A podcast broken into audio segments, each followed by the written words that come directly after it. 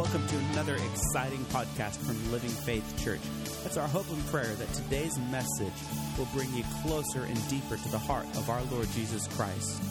Now, here is our lead pastor, Pastor Dean Hackett. Food pantry, and we fed uh, dozens of people each month. And uh, the Fred Meyer Corporation worked with us, and on a regular basis, they would bring us two and three pallets of food for our, our food pantry. And we fed people, and, uh, and each family would get enough food for three meals a day for a family of four uh, that would last a week. And if they were a larger family, they may get two of those boxes, but but uh, this family got one of our food boxes, and, and we didn't aggressively go after them to share the gospel. That wasn't why we did the food pantry. We did the food pantry because Jesus Christ tells us to care for the poor. Amen? And, and you do that with an open hand. You don't do that with a, with a hidden hook in there. You understand what I'm saying? That's, that's not what you do.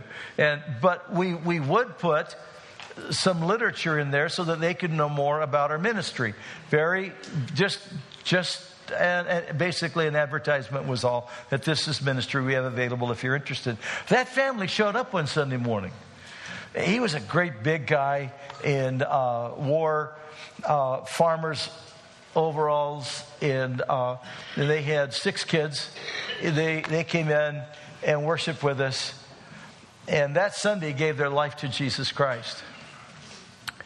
And then about, uh, about three months later, he, he cornered me on a Sunday morning. He said, Pastor, I want you to know I got a job.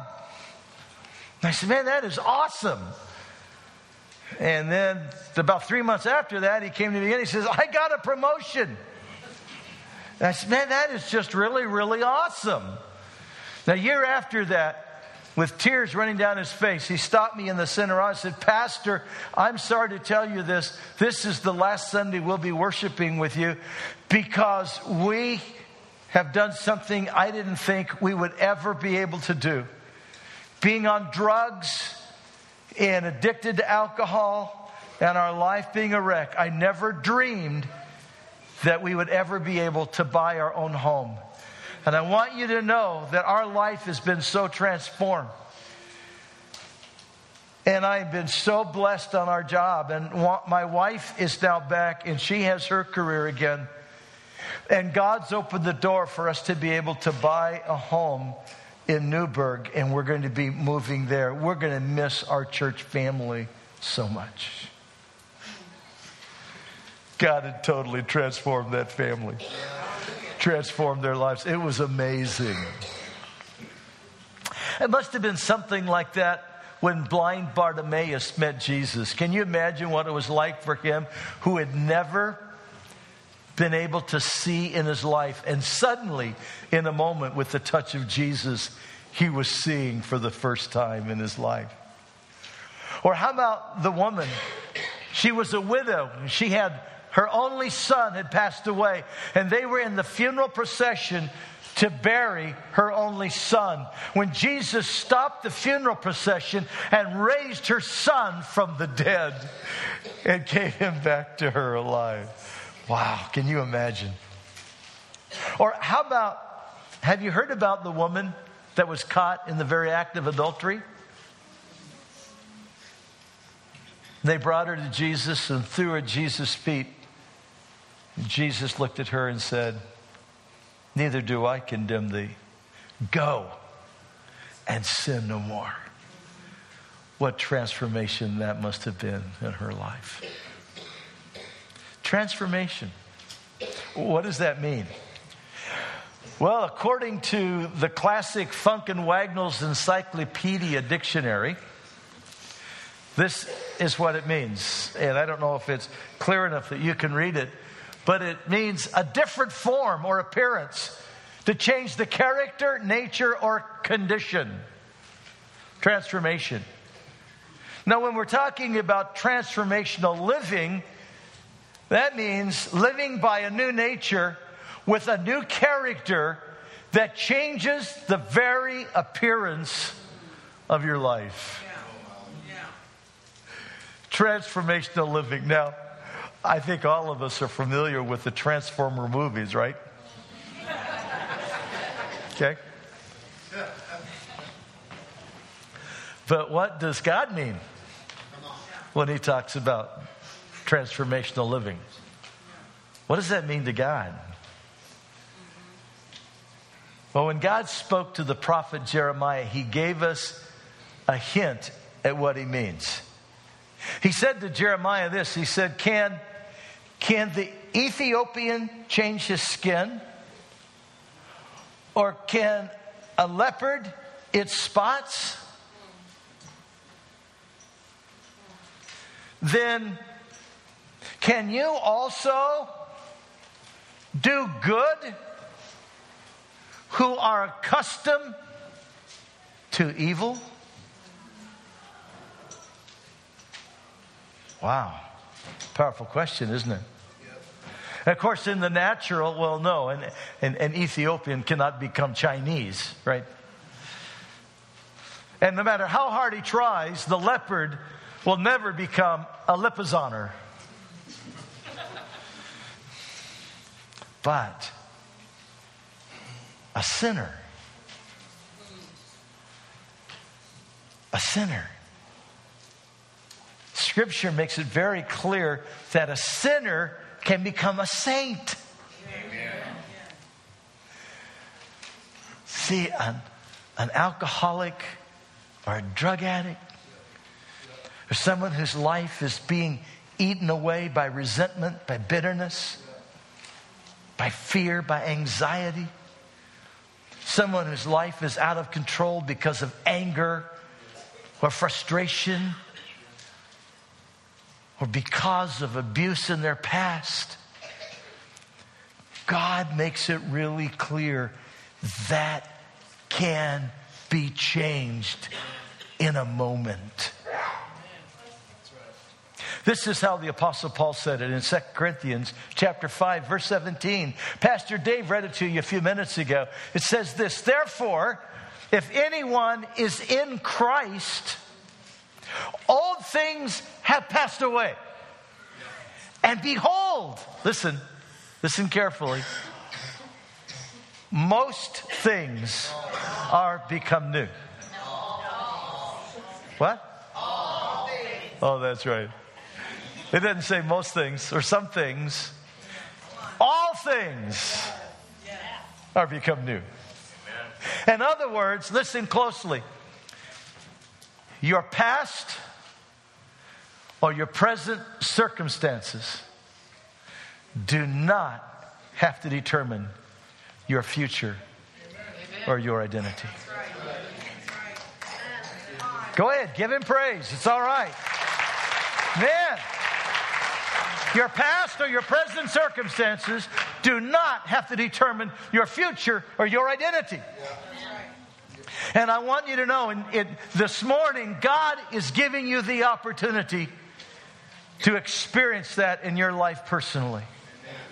It's going to be an opportunity for you to experience that personally in your life because that's what Easter is all about. Man, I am so thankful that just because I grew up in an alcoholic home, I didn't have to become an alcoholic. Yeah, yeah. Was that propensity there? Oh, yeah. And I am so thankful that just because I grew up in a home where there was sexual abuse, I didn't have to be an abuser. I am so thankful that I did not have to live by my past, that I could live a transformed life through the power of our Lord Jesus Christ. And you can too. It's God's promise to you. How, how is that even possible? Well, the prophet Isaiah told us how it was possible when he said this He was wounded for our transgressions, He was bruised for our iniquity. The chastisement of our peace was upon him, and by his stripes we are healed. All we like sheep have gone astray. We've turned everyone to our own way. But the Lord has laid upon him the iniquity of us all. See, the, the power of Almighty God has been released into our lives through the sufferings of our Lord Jesus Christ. And therefore, we can experience transformational living. He was wounded for our transgressions, He was bruised for our iniquity. Jesus Christ was betrayed by one of his own disciples. And then later that night, all of his disciples abandoned him. And one of them even denied that he knew him three times. When Jesus was arrested, he was taken to the uh, home of Caiaphas, the high priest. And there, the soldiers that arrested him blindfolded him and punched him in the face time and again, mocking him and saying, Prophesy, prophet, who's hitting you? A kangaroo court was held where they, they hired individuals to bring false testimony against our Lord Jesus Christ. And he was found guilty based upon false charges. And as if that wasn't enough, then they took him to Pilate, the Roman governor. And there, the Jewish leaders brought false accusation against him. When Pilate examined Jesus Christ, he found that he truly was indeed innocent. But to appease the, the Jewish leaders and to appease the angry crowd, he sentenced Jesus to be flogged. They tied the Lord Jesus Christ to the flogging post. When they tied him to the flogging post, with his hands tied to the post and his feet spread eagle, they took the Roman cat of nine tails, a whip about this long, that had nine leather straps to it. In those, each of those leather straps were nails or pieces of glass and little round metal balls. So that when they whipped, the round metal balls would raise welts. And the nails and the pieces of glass would tear at the flesh. And time after time, as they whipped him, Pretty soon, large chunks of flesh were taken off of his back, his shoulders, his arms, and, and his, uh, his upper legs. Until finally, as they whipped him, bone would begin to appear. They took him from the flogging post and brought him back to Pilate. Jesus suffered all of that because he knew there would be times in our own lives when, for some children, parents would abandon them. When there would be times that our friends would tell lies. At work, we would, we would receive false accusations. He knew there would be times when marriages would fail marriage partners would be unfaithful. He knew there would be times in our lives when, as children, we would suffer abuse, molestation, when there would be date rape, when there would be other forms of abuse.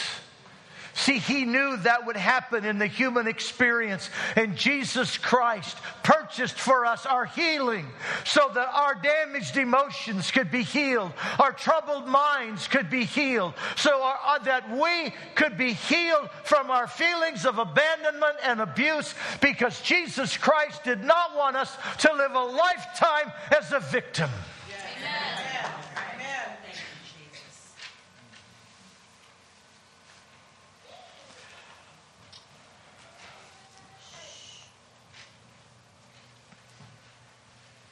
But the most severe was yet to come. They brought Jesus back to Pilate from the flogging post, his body bloody, as the capillary system in his back, his legs, and arms had exploded. Pilate remembered that there was, there was a custom. And so he stood before the people. And that custom was that on Passover, he could release a criminal to them, give clemency to a criminal. And so he stood Jesus on one side and he called out a criminal named Barabbas, a man who had been found guilty of sedition and murder. And on one side was Jesus, who he knew was innocent. On the other side was this seditionist and murderer that he knew was guilty. And he stood before them and said, Who will you have? Jesus or Barabbas? And the angry crowd chose the murderer and seditionist and condemned the Lord Jesus Christ to death. Death by hanging on the cross. And they took Jesus from the forum before Pilate and they put a wooden cross upon him and they walked the Via Dolorosa out the main road of Jerusalem, out the Damascus gate north to a rocky crag called Golgotha, the place of the skull, also called Calvary. As they reached the summit of Golgotha, they took that wooden cross and laid it on the ground and then placed Jesus on it. And took his one hand and stretched it out tight. And right at where the two bones meet the hand. They nailed a nail through the wrist. Then they stretched the other arm out as far as it would stretch and nailed that one to the beam. And then they pulled his legs out and pointing the toes downward, put one foot on top of another and took a longer nail and drove it between the bones where the bone, ankle bones meet the foot and drove the nail in and then raised him hanging in that Judean sky. And as the cross clumped into place, the weight of his body pulled him down. And as the body was pulled down onto those nails, the diaphragm was closed shut to where he couldn't get his breath. As long as he could stand that, then he would push himself up on those nails catch his breath. And when he couldn't stand the pain, slumped back down. The diaphragm was shut off again. As long as he could stand it, he would push himself up and catch his breath. And then when the pain would shoot through his body, he would slump back down. Hour after hour. That excruciating pain with pain beyond our imagination shooting through his body. And all the while, his body craving for oxygen. Until finally, with the loss of blood and the lack of oxygen in his system, he died on the cross. Why? Why would Heavenly Father allow the Lord Jesus Christ, the Son of glory, 100% God and 100% man. Why would God allow that to happen? The prophet told us. Not only was he wounded for our transgression and bruised for our iniquity, and the chastisement of our peace placed upon him, and by his stripes are we healed. But he also said, listen closely, all we like sheep have gone astray. We have turned everyone to our own way. See, that's Scripture says clearly all have sinned and come short of the glory of God. There's none righteous. No, not even one.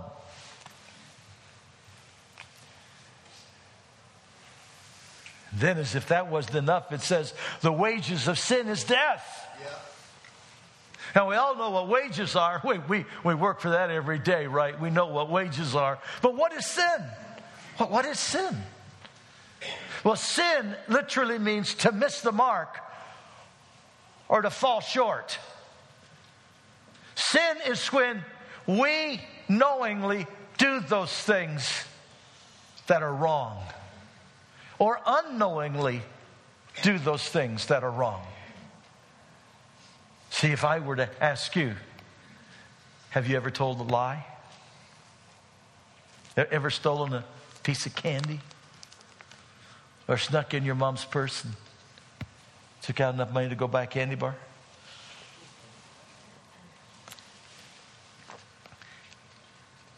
Ever been unkind to someone?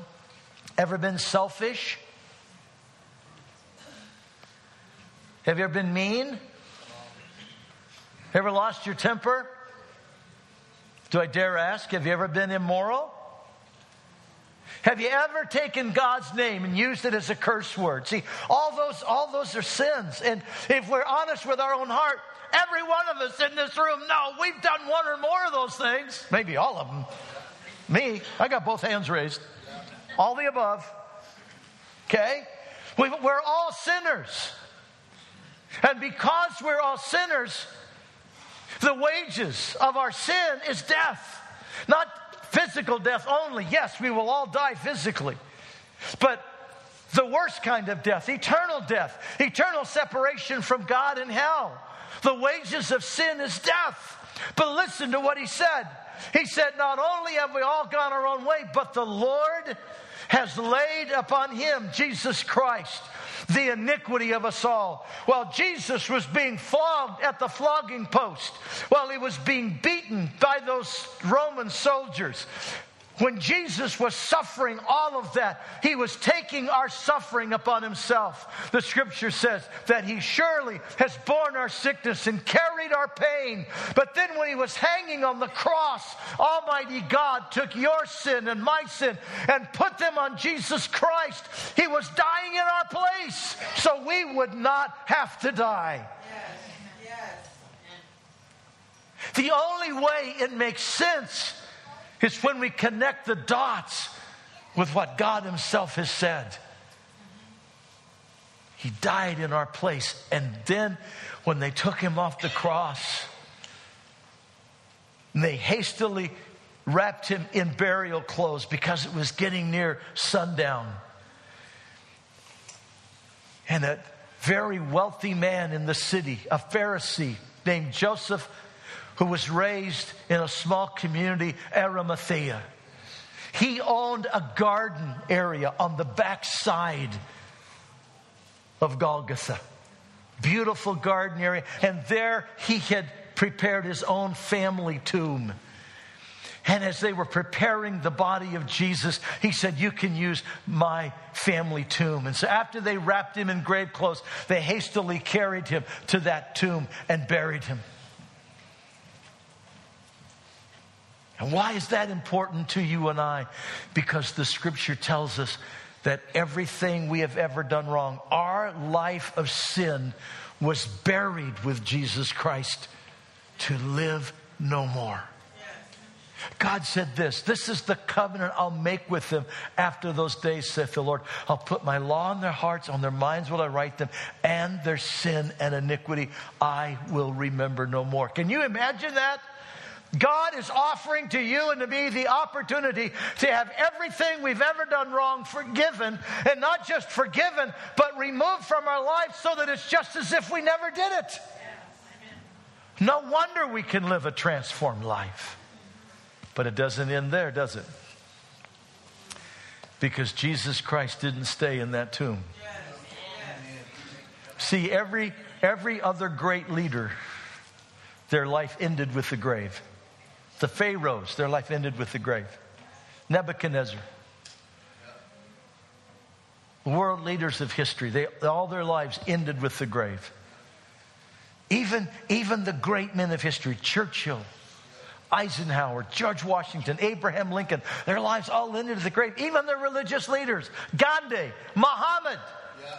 their lives all ended at the grave. There is only one in history whose life did not end at the grave. Yes, he was buried for three days, but on Sunday morning, he walked out of that grave. He walked out of that grave so that he could say to you and I, Because I live, ye live also. Therefore, being buried with him by baptism into death, that like as Christ was raised up from the dead by the glory of the Father, even so we also should walk in newness of life. For that same Spirit that raised Jesus from the dead shall also quicken your mortal bodies by His Spirit that dwells in you. You do not have to live by the old life. You can live a transformed life by the power of the Lord Jesus Christ. Hallelujah. Your past or your present circumstances do not have to determine your future or your identity. And Jesus Christ is here right now. Yes, He lives. He lives today, and He is in this room right now, present here with you to help you live a transformed life 24 7, 365. That's His desire for you. We are so blessed that you joined us online today. For more resources on how you can grow your relationship with Jesus Christ, visit us online at www.winacity.com. If you would like to speak with someone about your relationship with Jesus Christ or would like prayer, you can contact us at 541 567 4486 or email us at info at winacity.com.